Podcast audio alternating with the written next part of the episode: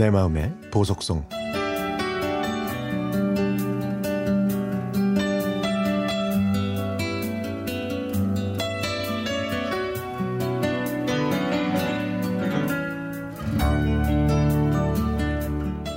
엄마는 명절이나 집안에 큰 일이 있을 때마다 집에서 직접 두부를 만드셨습니다. 음식 만드는 걸 좋아하셨던 엄마는 김장김치로 김치만두나 김치찌개, 김치볶음밥도 자주 만들어 주셨는데요. 여름에 오이지를 담그면 오이지 무침도 만들어 주셨는데 캬, 그 맛이 정말 환상적이었습니다.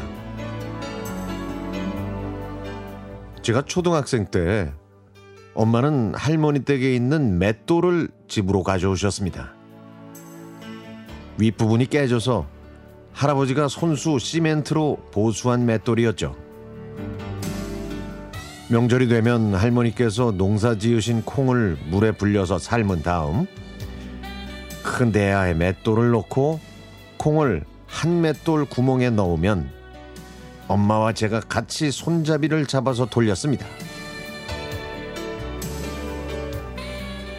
뽀얗게 갈린 콩물을 배보자기에 넣어서 짠 다음에 콩물을 마당에 연탄 화로 위에 있는 큰 솥에 넣고 끓이고 간수를 넣으면 두부가 뭉쳐졌습니다.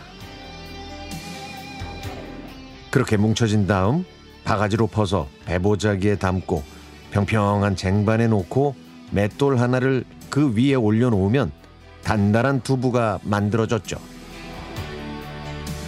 콩물을 짜낸 찌꺼기는 나중에 김치를 넣고 비지찌개도 만들어 먹었고요. 제가 초등학교 고학년 때 할머니가 치매에 걸리셔서 할머니와 증조 할머니를 저희 집으로 모셨습니다. 그래서 할아버지께서 시골에 혼자 남으셔서 농사를 지으실 수밖에 없었죠. 가을 거지가 끝나면 할아버지께서는 농사 지으신 콩을 가져오셨고 할머니와 증조 할머니께서는 마당 평상에 콩을 펼쳐놓고 썩은 콩과 돌을 골라내셨습니다.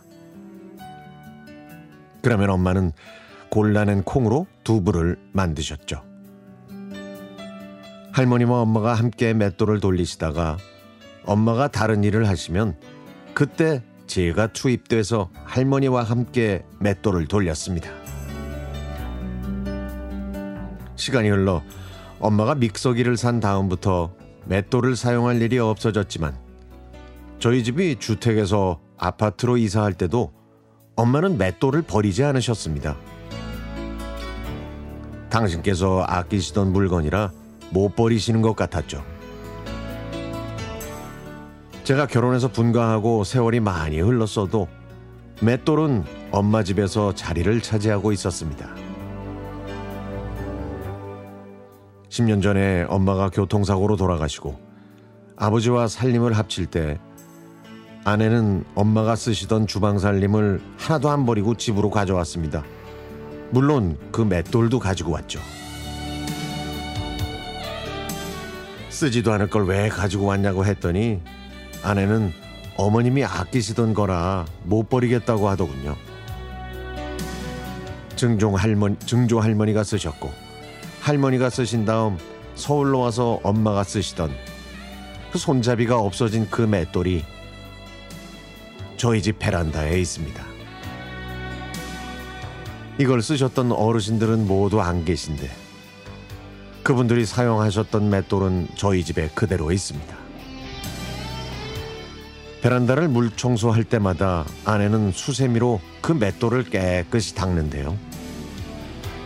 아내의 그런 정성 덕분인지 그 깨끗한 맷돌을 보고 있으면 저도 이제는 기분이 좋아진답니다.